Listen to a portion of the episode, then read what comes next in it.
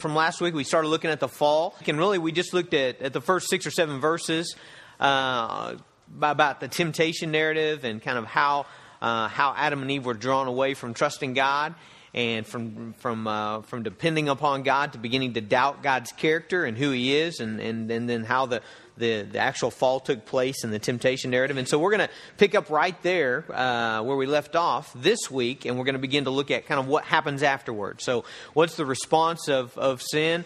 Uh, in Adam and Eve. How do they respond to sin? And then the consequences of sin. Hopefully, we'll get to that as well uh, today. If not this morning, we will tonight. Uh, Genesis chapter 3, and I'm going to begin. I'm going to read a pretty big uh, passage of Scripture. I'm going to read uh, verses 6 all the way to verse 19. So you follow along with me, okay? When the woman saw that the tree was good for food, and that it was a delight to the eyes, and that the tree was to be desired to make one wise, she took of its fruit and ate. She also gave some to her husband who was with her, and he ate.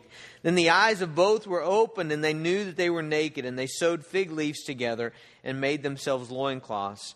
And when they heard the sound of God walking in the garden in the cool of the day, and the man and his wife hid themselves from the presence of the Lord among the trees of the garden. But the Lord God called to the man, and he said to him, Where are you? And he said, I heard the sound of you in the garden, and I was afraid because I was naked, and I hid myself. And he said, Who told you that you were naked? Have you eaten of the tree which I commanded you not to eat? And the man said, The woman whom you gave to me uh, to be with me, she gave me the fruit of the tree, and I ate. And then the Lord God said to the woman, What is this that you have done? And the woman said, The serpent deceived me, and I ate. And then the Lord God said to the serpent, Because you have done this, cursed are you above all livestock, and above all beasts of the field. On your belly you shall go, and dust you shall eat all the days of your life. I will put enmity between you and the woman, and between the offspring, your offspring and her offspring. He shall bruise your head, and you shall bruise his heel. To the woman he said, I will surely multiply your pain in childbearing. In pain you shall bring forth children. Your desire shall be for your husband, and he shall rule over you.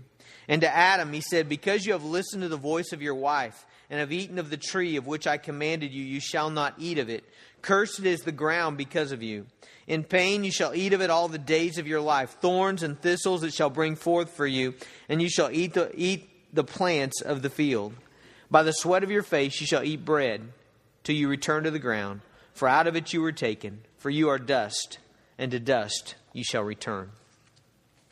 Father, we thank you for uh, redemption. God, even in the midst of sin and of chaos and of shame and of guilt and hiding, uh, God, that you have a plan to redeem us from all of that. I thank you, Jesus, that um, you have crushed the serpent's head. Thank you, Jesus, that you've been victorious over sin and over the grave and over death. And Father, we, uh, we rejoice in you, our champion today. Father, I pray that you would uh, put it in our hearts, God, that we would respond to sin uh, in an appropriate way, in a, uh, a redeeming way, in a way that brings about repentance and and faith and forgiveness and restoration. God, forgive us when we hide. God, forgive us when we act like we haven't sinned, when we justify our sin or we blame other people for it. Uh, Father, we're, we're guilty of what we're about to see Adam and Eve did.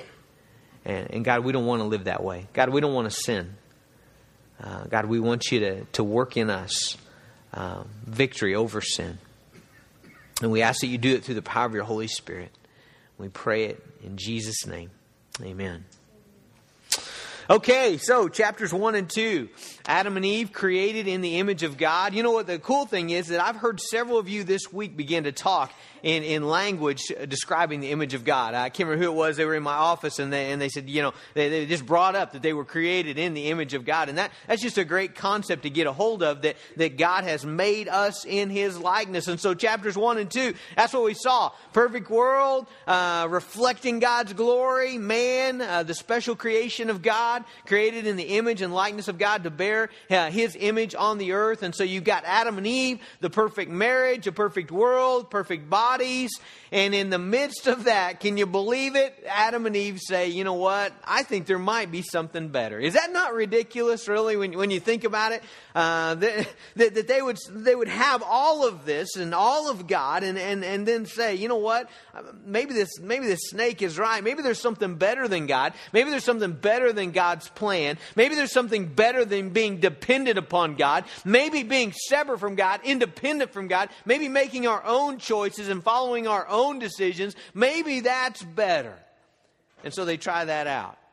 And everything we've seen since as far as sin and chaos and destruction in the world is because of that. So Adam and Eve sin. Uh, they sin against God. They, they rebel against God. And so now the question this morning is, is simply this. Okay, now what? Okay, now what? Uh, they sinned in verse verse six. They ate, both ate of the fruit. They rebelled against God, and, and so so now what's going to happen? What what's going to be their response? A couple things here we're going to look at. What's going to be their response to sin, and what what is going to be the consequences of sin? Now those two questions are really intensely personal, not, not just from the standpoint of figuring out what happened in Genesis chapter three with Adam and Eve, but really what happens with us. Okay, because we're going to deal every day of our lives with those two questions. Okay, how am I going to respond to my own sin, and what, what, is, what are going to be the continuing consequences for sin. Okay, those are intensely personal for everybody in this room because what the Bible says in Romans 3.23 is everybody sinned, right? For all have sinned and fall short of the glory of God. And we should not be a people who are foolish enough to act like or to say that we haven't sinned. 1 John 1 8 says, if we say that we have no sin, we deceive ourselves. We're lying to ourselves. When we pretend like we're not sinners, when we pretend like this is not personal to us, we, we, we're deceiving ourselves and the truth is not in us. So it's a, it's a great question to think about this morning is what, what are we going to do with sin? How are we going to respond to our sin, okay? Not just Adam and Eve's sin, but, but how are we going to respond to our sin? And, and, here's what I think. I think to a large degree, the success of your Christian life, and, and I think we can even broaden that out and say your life in general is going to be how do you respond to your sin? Okay? What, what, what, what happens in you when you realize, you know what, I've been prideful, you know what, I've been selfish, or you know what, I, have I've been lustful, or you know what, I've, I've thought things that I shouldn't have thought about that person or about this situation. How do you respond when it kind of hits you? You know what, I've been greedy. You know what, I, I've used money in a way that wasn't pleasing to God. Or you know what, I've made an idol of this thing in my life. Or you know what, I've harbored unforgiveness or, or whatever sin. When that thing hits you, okay, when the realization of sin hits you, what do you do? What is your immediate response? Okay, and, and we're going to be talking about throughout this sermon, what, what's your What's your continual response? That's important. But you know what? I, I really think it's a good question to ask. What is your immediate response? Okay? What happens when you sin, and how do you immediately respond to that sin? Let's look at what Adam and Eve did. In verse 6, we read of the sins. It says, When the woman saw the tree was good for food, it was a light to the eyes, and the tree was desired to make one wise, she took of its fruit and she ate. She gave some to her husband. He ate with her. And the, the first thing that happens is the thing that the serpent told him would happen. Uh, he spinned it in a good direction, but it's really a really bad thing, actually. Verse 7 says, Then the eyes of both were open, and they knew that they were naked, and they sewed figs and le- fig leaves together, and they made themselves covering. So they, they make themselves loincloths. All right? So what happens here immediately is they have the knowledge of good and evil. Okay, and remember that's what the tree was called. If we go over into chapter uh, chapter three, verse twenty-two, later on, the Trinity is speaking, and and, it, and the Lord says, uh, verse twenty-two, then the Lord God said, "Behold, the man has become like one of us, knowing good and evil." So something happens in Adam, Adam and Eve when they sin, and what happens is they they gain the knowledge of good and evil. Okay, now now that's not a bad thing in itself uh, because God has that. Okay, so we can't say, well, this this just you know it's all sin. Anybody that has the knowledge of good and evil, they're they're a sinner. No, that's that's not true because God has the knowledge of good and evil. But you see, God understands what evil is without experiencing evil. Does that make sense? Uh, God knows intellectually, if, if we can put it that way, I'm not sure that's a good way to put it, but God, God knows intellectually what sin is, okay? But mankind has now experienced evil, okay? God knows what evil is. God, God acts independently. He's not depending on anybody. He makes his own decisions, and his decisions are always good. He knows there is evil, but he always acts in a holy way, okay? But now man has stepped out from underneath God. Man is not dependent upon God anymore. Man's not leaning on God. Man's not listening to God. Man is acting independently, and now he has experienced evil in himself. Okay? Now he, he knows evil in the sense that he has chosen evil and done evil and lived evil. And now all of a sudden, man has what I, I don't believe that he had before. Man has a conscience. Okay? Now all of a sudden we see something happen in Adam and Eve. They're, they're, they're experiencing shame and guilt and fear and, and hiding from God. All these things are happening. And why? It's because now they're being condemned. They have a knowledge of good and evil. They know they're evil. Okay? They know they chose evil. They have a conscience now. They, you have a conscience, right? You know, when you do something, man, this happened to this me. You know, this happened to this me. Uh, sometimes you just say things, I don't know what it meant even, you know. This happened to me this week, okay? Uh, just, I, I said something, and, I, and there's this voice inside of me that says, You shouldn't have said that. And it was a troubling thing for me for about a day because it's one of those things where you can't really fix it, you know? You ever have those, you know, that you can't immediately go fix it because it's just kind of the situation. And so I have this condemning voice in my heart, you know, uh, uh about this thing that I said. And, that's conscience, okay? It's, it's this realization of evil within us. It's this realization of sin within us. It's an accuser, it's a judge, it's a condemner, not on the outside of us, but on the inside of us, okay? Now, we don't always listen to our conscience, do we? In fact, the Bible says, 1 Timothy 4 2, uh, it's kind of a scary verse. It talks about uh, people searing their conscience, okay? Uh, lying to themselves, lying to others to the degree that they, they, they sear their conscience. They kind of, they kind of, of, of callous it, you know, because they ignore their sin and they justify their sin and they do wrong things with their sin so much that, that their, the voice of their conscience gets dull in their heart, okay? But, but Adam and Eve, they have this now. They have this knowledge of good and evil, and they, they know that, that they're sinners. They know that they've sinned against God. They've rebelled against God. There's shame. There's guilt. They're, they're covering themselves. They feel ashamed of who they are. They're, they're, they're, the relationship between the two of them is now different, you know. There's this fear. There's this unacceptance. So all this stuff's happening. Their conscience doesn't lead them to God. Okay, that's, that's one of the things we have to understand about, about conscience is conscience is not the answer. Okay, just because you feel bad about your sin, that doesn't mean that you, you've got victory over your sin. Your sin is forgiven. It just means your, your conscience is telling you you're, you're a sinner. You're, you did evil. You did wrong. Okay, the Holy Spirit is the only one that can actually do something about that in us. And so Adam and Eve feel this, this evil within them. And for the first time, here, here's a significant thing that happens. For the first time in, in Adam and Eve's life, they don't want to be around God. You notice that? Look, look in verse uh, 10, okay, when, when God confronts him, he says, and he said, I, uh, Adam responds, he says, I heard the sound of you in the garden, so God's coming to fellowship with them. And he says, I was afraid because I was naked and I hid myself. What is Adam saying? Adam's saying, I don't want to be around you, okay? Have you ever noticed in your own life that when you're living in sin, you really don't want to be around God? Okay? That doesn't mean you don't want to be at church because you can be in church and not really around God. Does that make sense? You can check out, you can be here just for whatever reason to put a gold star on your chart or whatever. But but you don't want to be in fellowship with God. You really don't want to get real with God. You, you don't want to be around God. He hears God's voice and his response is to hide from God. Okay? His response is to separate from God because he knows he is separate from God. There's a fear in him now of God that wasn't there before. Not, not the awe kind of fear of God, where God, you're awesome and I don't want to trifle with you and I want to please you. Now there's this fear inside him that says, you know what? I, I don't want God to know who I am. I don't, I don't want him to see this thing. I'm going to distance myself from God. You see, before the fall, Adam and Eve were always dependent upon God. But now they're acting independently from God and they're trying to get away from God. And so they try to hide themselves. You know, that, that, that seems like a really silly thing to do, doesn't it? You know, I heard the sound of you in the garden and I was afraid because I was naked. And so I hid myself. Uh, it, it, it's kind of a silly thing to try to hide from God. He, he doesn't want, he, they don't want to be with God. They don't want to face God. They don't, they don't want to talk with God. They don't want to commune with God. And I think people still try to do that today, don't we? A little different way because we're not in the Garden of Eden, obviously, and God doesn't come down kind of in a physical presence to walk with us. But man, I, I think people try to hide from God.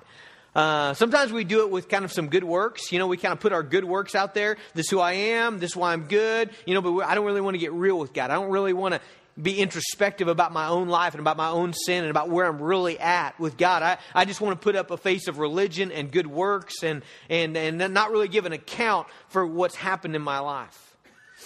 We don't want to. We don't want to be around God. You know what Psalm says? Uh, Psalm Psalm one thirty nine. I like this. It talks about how silly it is to try to hide from God. Verse seven says, "Where shall I go from your spirit? Where shall I flee from your presence? If I ascend to heaven, you're there. If I make my bed in Sheol, you're there. If I take up the wings of the morning and dwell in the uttermost parts of the sea, even there your hand shall lead me. Your right hand shall hold me. If I say, surely the darkness shall cover me, and the light about me shall be night." Even the darkness is not dark to you, and the night is bright as the day, for darkness is as light with you. The psalmist is saying, Look, I can't get anywhere that's away from God, truly away from God. I can try to hide from him. I'm trying to put some things up to, to cover myself, so cover my sin up and, and act like it's okay, but I cannot ultimately get away from God. So Adam and Eve, their first response, and, and notice we're going to talk about this more in a minute. What's your first response? Their first response, when, when their conscience condemns them, is try to get away from God, try to cover up their sin, cover themselves, and hide from God, stay away from God. Well, verse 9, God comes after them, okay? That's the character of God. You know, aren't you glad that's the character of God? If that were not the character of God, we would all perish in hell, folks, because we would not go after God.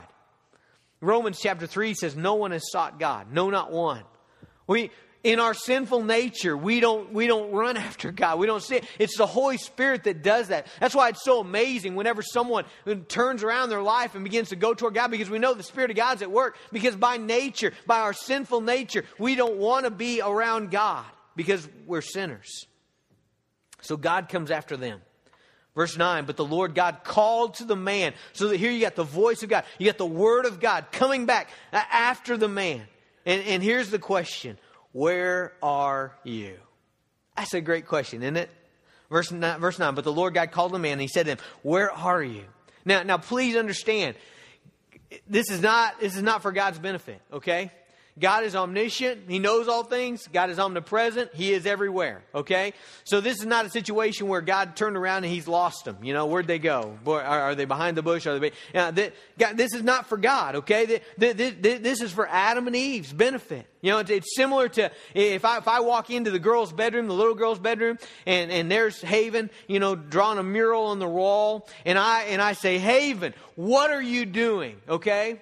Now, what is that question about? That question is not about, hey, honey, explain to me your picture. Okay? That's not what I'm wanting. I'm not wanting some information for her that's going to make this all make sense for me. Okay? I understand clearly what's happening. What, why do I ask her, what are you doing? I ask her, what are you doing? Because I want her to own what she's doing. I want her to think about, what am I doing? Am I supposed to be doing this? Okay? So the question is for her benefit and not for my benefit. And so when God says, where are you? The question is for Adam's benefit, okay? He's calling on Adam to give an account for why he is where he is. And you know the, the implied thing there, the implied in this question, where are you? You're not with me. Do you see that? I mean, I mean, God comes down to fellowship with Adam, and, and Adam's hiding. And, and, and, really, the, the implied question there is look, Adam, you're not where you're supposed to be. You're not with me. Where are you? Okay? You're not close to God. Why are you not close to God?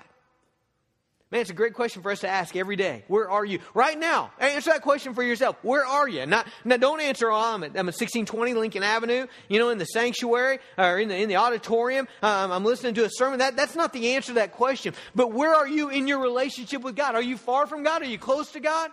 Are you where you're supposed to be with God? Where are you? Again, notice what Adam does initially, first, okay? I think this is really quick. You're going to hear me talk about what do you do first? What's your first response? You're going to hear that a lot, okay? Because I think that's really important for us.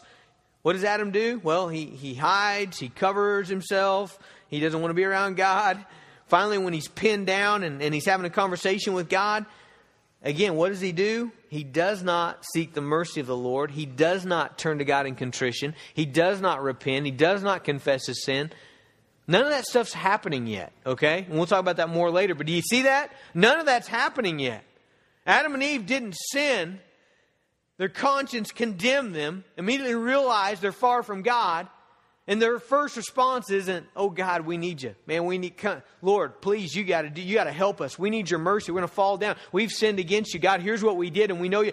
That's not their response. They're still not to that point. Okay? Their first response is hide, pretend, cover, and now, when they're finally pinned down with their sin, they go to blame. Okay? Man, blaming is deeply rooted in us, isn't it?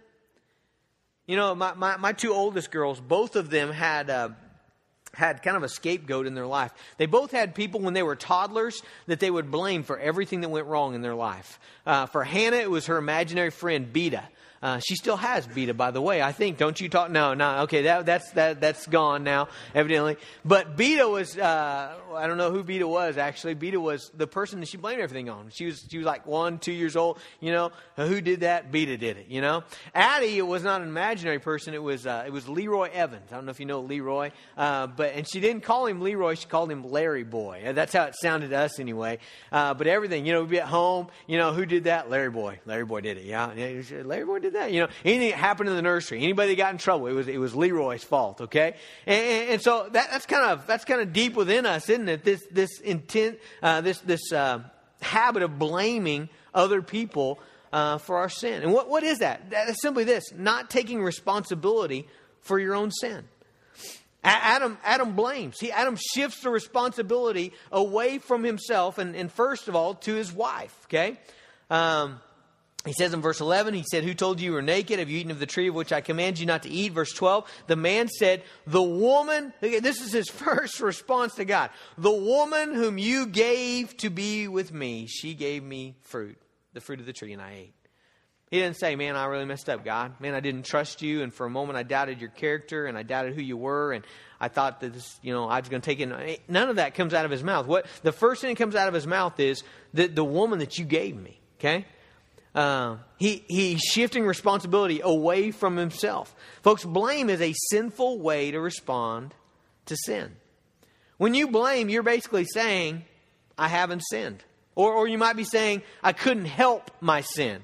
You see, a lot of times it's not I haven't sinned. A lot of times it's okay, I have, but, but I couldn't help it. Or here's the circumstance that, that makes my sin not as bad, you know? Or here, here's the thing that, that, that you need to know that, that, that pushed me to it. You know, God, I was pushed. God, I was, I was deceived. God, you know, it, it's shifting responsibility away. And, and the interesting thing is, if, if you've been here the last couple weeks, you know, we, we talked a lot about Adam's responsibility for his family. You know, God, God makes him first. God makes Eve as the helpmate. God gives him the commands. God makes him the, the leader of his family. And, and as soon as the first thing that goes wrong, he, he's shifting responsibility. He's not taking responsibility. Folks, when you blame, you don't acknowledge your own guilt. Uh, you shift responsibility. But, but here's the worst thing you ultimately hinder repentance and restoration in your life. As long as you blame your anger on the frustrating people in your life, you're not going to get victory over your anger. Does that make sense? I mean, some people, this is just their, their, their, their habit. I mean, it just, it's a perpetual thing in their life. You know, they, they can't get free of their sin and they can't get victory, and it just keeps hammering them day after day after day. They have this habitual sin in their life. There's this thing that keeps, keeps, keeps knocking them down in their spiritual life. And one of the reasons is that their first response whenever they sin is to shift responsibility away from themselves. As long as you blame your unforgiveness on the harsh things that were done to you, man, you're going to be imprisoned by it. Here's what happens all the time. As long as you blame your lack of spiritual discipline, okay? Did you read your Bible this week? What, what's your first response to that? You spend time in prayer this week? Did you lead your family in prayer this week? Do you have family devotions? What's your first response? You, you, you know, you, fleshly, you know what our first response often is? Well, we, you know, we had 92 football games this week, though, you know, and we had 33 soccer games, and we had, you know, I, my, my, my boss made me work 193 hours, and, you know, I mean, our first response is to magnify the busyness in our life, right? Why? Why is that our first response? Why is our first response to try to stretch as far as we can and, and prove how incredibly busy we were? Does that really have anything to do with you not spending time with God? Is that the issue? That's really not the issue, is it? You see, what we're doing is we're just shifting blame. We're, we're, responding in a way that does not help our situation. Our, our first response to, I, have not spent time with God, should be, man, that's sin. Man, why is my heart broken that way? I don't want it to be that way. I don't want God to be third place, fifth place, seventh place on my plate. I don't want that. That, that should be the first response. And you know what? When you get in the habit of blaming, you know where that ultimately leads? I mean, other people are good. You know, you can always shoot at them, okay? But you know where it ultimately lands? It ultimately lands on God. Isn't that, isn't that what Adam did? Look, look at uh, verse 12 again. The man said, The woman, okay, he's blaming it on the woman. It's Eve's fault, okay? But then he, he goes ahead and, and gets somebody else in it too, whom you gave to be with me. Who's, who's the blame ultimately land on? Man, God, everything was great here until this woman came, you know? I mean, I was doing fine, you know, until her, and then, you know, her beauty, it just got all dazzling, and I couldn't see, you know, the lights were in my eyes, and she gave me the fruit, and I wasn't sure what it was, and, you know, I, I wanted to please her, I'm trying to make her happy. You know, God, it's, it's your fault. You, you're the one that gave her to me. I think we do that. You know, people, people blame their sin on their trials sometimes. Who gave you your trials? Or who allowed your trials? Okay? My pain, my situation, my hardship made me sin. Didn't God allow those things? I'm not strong enough. I've heard people say that, implying that God has allowed something in their life that is too difficult for them. You know, whether you say it or not, ultimately, sometimes the blame just gets put right on God. God, I've sinned, but you know what, God? You shouldn't let that in my life. You shouldn't make my life so hard. It's too difficult. You know, ultimately you can't you can't you can't blame me for this. I'm going to blame you for this. You know what Adam's doing? Adam's doing something I hate when I see it in myself. I've told you before, I hate self pity. Self pity, I think, is the worst sin of all. You know, it's just it's just humiliating to be that way. Adam's doing that. Adam's playing the victim card here. Okay, Adam's playing the victim the woman that you gave me. Okay, I'm a victim here, God. I, I've sinned, but you know what? It's not my fault. It's, it's, it's her fault. It's your fault. I'm the victim here. That's a horrible habit. If you're one of those people that anytime you get something gets pinned on you, your, your immediate response is to throw yourself onto the ground and be wounded, okay? That's not a healthy thing for your spiritual life. Uh, you know, sometimes when, when we're teenagers, um, and I, I, let me talk about me as a teenager. Man, I had this thing perfected to a, a fine art, you know. Anytime anything would zero in on me, you know, down to the ground I went. You know, ah, you know, you've wounded me. Uh, this is wounded. Life's too hard. Our school's terrible. You know, whatever. It was some, somebody else's fault. You know, it's, it's not me that's wrong. It's it's everything else. Adam thinks he's the victim of God's unwise gifting. I think I've shared an illustration before. This one's one that sticks in my mind. I probably told you this story before, but it was uh, I was a teenager, and some of my my my uh, church family, my parents' church family, uh, saw me in a place that I shouldn't have been. And my mom, they told my mom, and my mom confronted me on it. And immediately I threw myself to the ground. I didn't really, but you know, metaphorically, I threw myself to the ground and I started just talking about what a horrible church it was. You know that these people would accuse me, and that they would uh, they would they would you know malign my character this way, and how do they know it was really me? How do they know it was really my car? And you know, I mean, I just I just just victim it all up. You know what? My mom, my mom let me off for that. I can't believe to this day that, that she did. I, she didn't know me well at that time, evidently, but uh, she let me. I mean, she backed up. Okay, and all I was doing I was guilty. I really was there, you know? But, but that had become the habit of my life was to shift blame somewhere else. And you know what? As long as I was doing that, I was stuck in my sin. Here's the thing grab this truth and just make it your own, okay? There is never extenuating circumstances that make it okay to sin. Amen? Never. Never. Okay? You see, we want to always have an exception to that. Well, but, but, you know, it's better because here's the situation, you know? And well, we know that this is wrong, but, but, you know, here's where we're stuck and we got this situation and we have this circumstance. I know I shouldn't be bitter, but you know what they did to me and you know how this still affects me to this day and you know what I'm going through and I, I know I shouldn't be unforgiving, but, you know, there, there, there is no but. There is no extenuating circumstances that make it okay to sin. There are no pressures. There are no situations. There's no actions from other people that make you not trusting God and you not loving God okay. There just isn't. Okay? There's no time when you rebel against the Word of God and you trust that something else is better than God, and God says, well, that really wasn't your fault, okay? That never happens. It never will happen. You know, God's never going to say, well, you know, I know that was sin, but man, that irritating person, if I'd have been there, I'd have done that too. God's never going to say that. Never. He's never going to say, well, you were sick, so or you were tired, or you know what, your spouse isn't very giving, so okay, I'll give you that one. Or you know what, I know you were kind of depressed. It, it's never okay. Now, I know there are hard things in life. I'm not, I'm not trying to say there's not hard things in life. I'm not saying you haven't dealt with hard things. I know you have. I have. We have. It's true. But that never makes it okay to sin. It's never the right thing. It's never the best thing. And folks, what we got to do is we've really got to work hard on our first response, okay? Our first response is crucial. It's crucial. What you do initially, what you do when you're first confronted with your sin. Okay? Now I know a lot of you would say, well, I do this initially, but you know, I come around, you know, after after a day or so, I kind of, you know, I pray about it and I realize and I come back and I try to fix it. That's great. That's great. But you know what would be even better? you know be even better is if we if we trained ourselves to just say, you know what? There's never an excuse for sin. Sin is always bad. Sin always has horrific consequences in my life and in the lives of other people. Sin is an offense against a holy God who loves me and cares for me, and it's never never right. And whenever we're confronted with our sin, our first response ought to be repentance and confession and contrition and remorse and seeking the mercy of God. That ought to be our first response. Not blaming.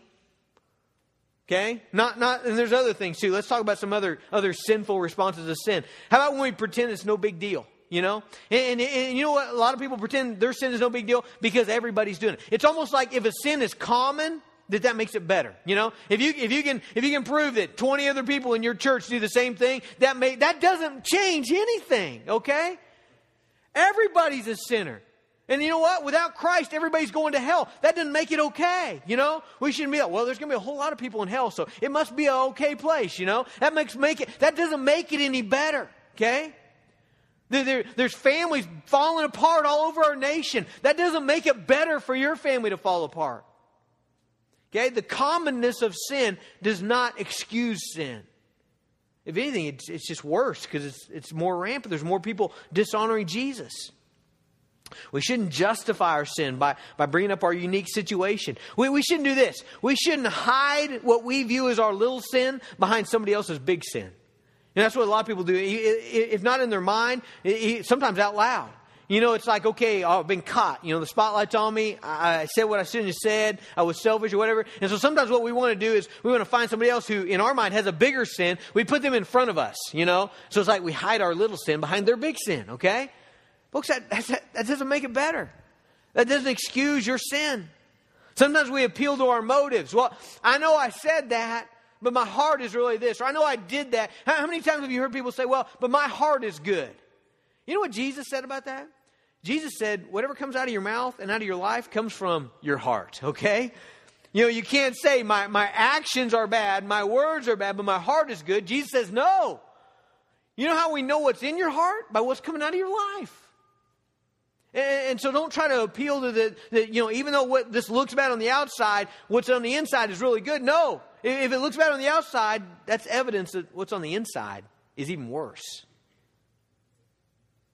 We shouldn't have what, what Paul calls a worldly grief. In, in 2 Corinthians chapter 7, verse 10, he says, Godly grief produces a repentance that leads to salvation without regret, whereas worldly grief produces death. You see, there, there's a kind of, of being sad about your sin and, and being remorseful that, that's not about you saying, Man, I have, I have offended a holy God. It's saying, Man, I got caught and now there's going to be these consequences and now these people think this of me. Okay, that's a worldly kind of grief. It's just, it's just, I'm sorry I got caught. I'm sorry I have these consequences. Uh, I'm upset about, about the hurtful things in my life that come from my sin, but I'm not really upset about my sin. Okay, that's a sinful response to sin. Admitting or confessing without repenting. I had a guy in my life that for years, I mean, this was his block for me. Every time I'd come in with the gospel, he, would hold up his, his shield, and his shield was this I confess my sins every night. You know? You know what I mean by that? I, I, I admit that I do them. Okay? That's no big feat. Okay? God already knows that you do them. Eh, that, that, there's no merit in that. Yeah, In fact, that's almost worse that you, that you admit that you do those things every day, but you don't really repent of them. You're not turning away from them. You're not turning to the grace of God. You're not turning to the power. You're, you're just admitting, hey, yeah, I did it, okay? That doesn't make it better. Our first response to our sin should be confession and repentance and renewing our dependence on God. 1 John 1 9, if we confess our sins, He's faithful and just to forgive us our sins and cleanse us from all unrighteousness. Anything other than that only prolongs your time in sin, okay? So, you get confronted with your pride, you get confronted with your anger, you confronted with, with something you said that you, you shouldn't have said, you, you lost it on the soccer field, you lost it with your family, whatever. Uh, you had thoughts you shouldn't have had, you were greedy, you spent money you shouldn't have spent, uh, what, whatever, whatever. Your first response should be to get things right with God, to admit that fully to God. Go to Him in prayer. God, I sinned. What I just did, I know, Lord, was wrong. My conscience condemns me. And God, I know it's wrong, and I'm not going to try to justify it. I'm not going to blame it on anybody. I'm not going to, I'm not going to bring up my circumstances. God, I sin, and I don't want to sin. And I don't want to stay in my sin. And I realize what sin does. And I don't want to be there. You know what Proverbs says? Proverbs 28 13 says this Whoever conceals his transgressions will not prosper, but he who confesses and forsakes them will obtain mercy. Now, real quickly, let, us talk about the consequences of sin in Adam and Eve's life. So that's how they responded. Okay, they did, they did, they didn't do it right. Okay, they didn't, they didn't, they did not do what they should have done in responding to their sin. What we should do when we respond to our sin. So, what, what are the consequences of Adam and Eve's sin in their life? Let, us go through real quickly. Uh, let's let's look at the woman first. Verse sixteen says to the woman, "I will surely multiply your pain in childbearing." In pain, you shall bring forth children. Uh, let's stop right there. So, the first thing that happens with a woman is, one of the most significant things in her life. All of a sudden, gets much more painful and much more difficult. You know, I used to think that it was just talking about bearing children, which obviously uh, that is a painful thing. I've not experienced it, but I have watched it. You know, five times. It is painful. It must seem to be in, in great discomfort. Uh, that that's true, right? Having children is a painful thing raising kids, I think, is almost more painful, isn't it? And, and I know that's, that doesn't say that, but, but I think implied in that, childbearing, you know, I think there is pain in actually bearing the child, but in raising the child and bringing forth children, I think now there's pain. And man, in chapter 4, are we ever going to see that? You know, I wonder what hurt worse for Eve the actual bearing of Cain and Abel or having her son kill her other son. You know, uh, man, I, you decide which is worse there. I, I think the latter is worse. And so all of a sudden, this most significant thing in Eve's life of being able to bring forth life and to be a mother all of a sudden became infinitely more painful because of sin. Not only that, but, but, but a relationship with her husband, this thing that was supposed to, uh, to reflect this one flesh union and be this, this, this incredible thing, reflecting the Trinity in her life. Look at the end of verse 16. It says, Your desire shall be for your husband, and he shall rule over you. Now, us guys, we would love to think that that desire means that the, the, the, the ladies in our life just can't get enough of us, and they, they just desire more and more of us, and they have this, you know, this, oh, honey, I just want to be by you, and I just want to gaze in your eyes. I really don't think that's what that means. Because in chapter 4, verse 7, look at it in your Bibles, we get this exact same phrase, okay, used in a very different way. In verse 7, uh, God is talking to Cain, and he says, If you do well, will, will you not be accepted? And if you do not do well, sin is crouching at the door. It's a picture of, of sin just ready to pounce on Cain. And he says this to Cain Its desire is for you. Exact same word. Its desire is for you, but you must rule over it. Exact same phrase. Okay? So two phrases that are used over in chapter, uh, chapter 3, verse 16 are used there in verse 7 for sin. So what does that mean? Well, let's, let's cover the Cain and Abel, or the Cain and, and, and sin thing. What does it mean? It means sin wants to control Cain right? It's crouching. It's ready to pounce. It wants to control him. It wants to master him. But God tells Cain, you've got to rule over sin.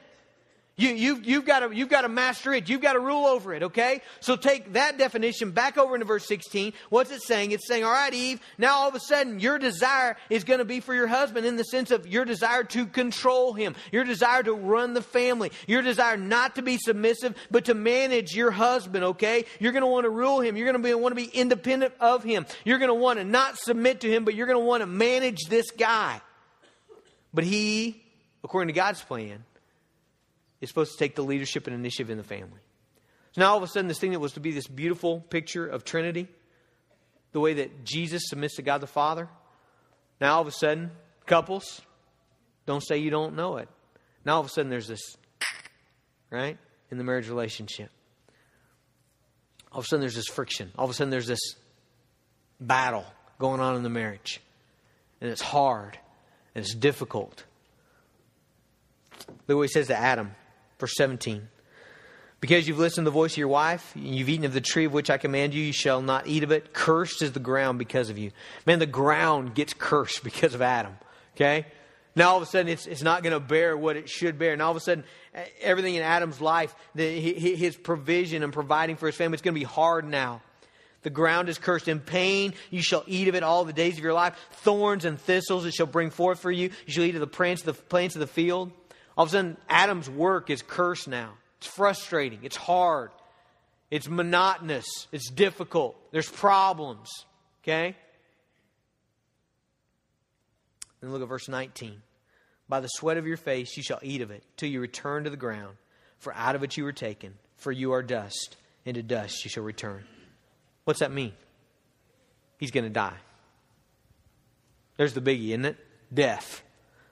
What's the consequence of sin? What's the consequence of saying, God, we don't want to be dependent under your reign. We want to be independent. We're going, to, we're to look at this tree in a different way than you told us to look at it. We're going to decide for ourselves whether we're going to, whether we're going to eat it. We're going to be our own boss. We're going to be our own God. What's the result of that? They're going to die. And you're going to die. Physically, at least. Unless you're connected to Jesus Christ. Chapter 3, verse 15. I'm probably pronouncing this wrong. John, if I'm pronouncing it wrong, you jump up here and proto evangelion? That that it doesn't matter, does it? That's what it's called, verse 15. If you look in your Bibles, chapter 3, verse 15. What that means is it's the first gospel. Okay? So here, here we are. We're, we're, we're ready to, to read the gospel for the very first time in, in, in the Bible. Okay? Verse 15. He's talking to the serpent. God's talking to the serpent. he says, I'm going to put enmity. Okay? I'm going to put hostility between you and the woman, and between your offspring and her offspring. Okay? And then then here comes Jesus.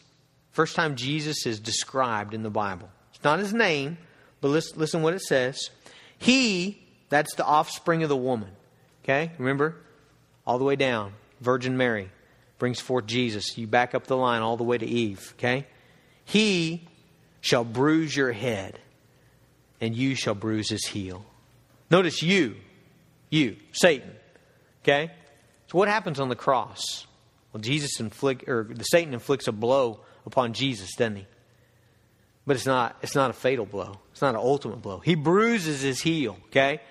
Jesus Christ suffers on the cross. He's crucified, he's tortured for your sins, for Adam and Eve's sin, right there. For the first sin and for every sin afterward of his people. Okay? Satan bruises Jesus' heel. He inflicts a blow upon him, but it's not fatal. Why? Because on the third day, what happens? Jesus rises from the dead. What does Jesus do to Satan, though? He shall bruise your head. Okay? Now, obviously, you can do just about whatever you want to my heel, and I'm still going to be okay. All right? It's going it's to bruise, it's going to hurt, it's going to damage. All right? You crush my head, I'm in trouble. Okay? It's a fatal blow, right? There's the first gospel. You see, all, already, in the midst of Adam and Eve's fall, God's already enacted a plan to bring them back to Himself. You're a sinner, just like Adam and Eve. You've done just what they've done. You've said, God, I don't, I don't want to be dependent upon you. I'm, I want to live independent from you. God, I know this is what your Bible says. I know this is what the Word of God says. I'm going to do something else. I know this what the, what the Bible says about this, but I'm going to live this way. And because of that, all of this stuff we just talked about has come upon your life, and ultimately it will end in death. Ultimately, it will end in being independent and separate from God forever. See, that's what Adam and Eve were saying, wasn't it? God, I, I don't want to be with you. I want to be away from you. Okay? That's what sin is. And sin ends in being away from God forever in a place the Bible calls hell. But God's enacted a plan. God has set in motion a plan through Jesus Christ where Jesus crushes the devil, sin, and death through his work on the cross. And that can be for you. That can be for you if you will turn away from your sin and you'll put your faith in Jesus Christ. Let's pray together. Father, I just thank you for uh, for showing mercy upon us. God, I, I know, God, we know that you you could have just enacted justice and uh, and mankind could have ended right there. But Father, you've been merciful and you've been gracious. And you've sent your only Son to die on a cross for us, to redeem us from our, from our sin. And Father, I pray that today we might respond to sin, not by blaming, not by hiding, not by justifying, but God, by being truthful about our own sin and, and just clinging to your mercy and your grace. Lord, we, we need you to take away our sins, Jesus. We need the cross of Christ to pay the penalty for our sin. And Lord, we come to you for that. Father, we ask it in Jesus' name. Amen.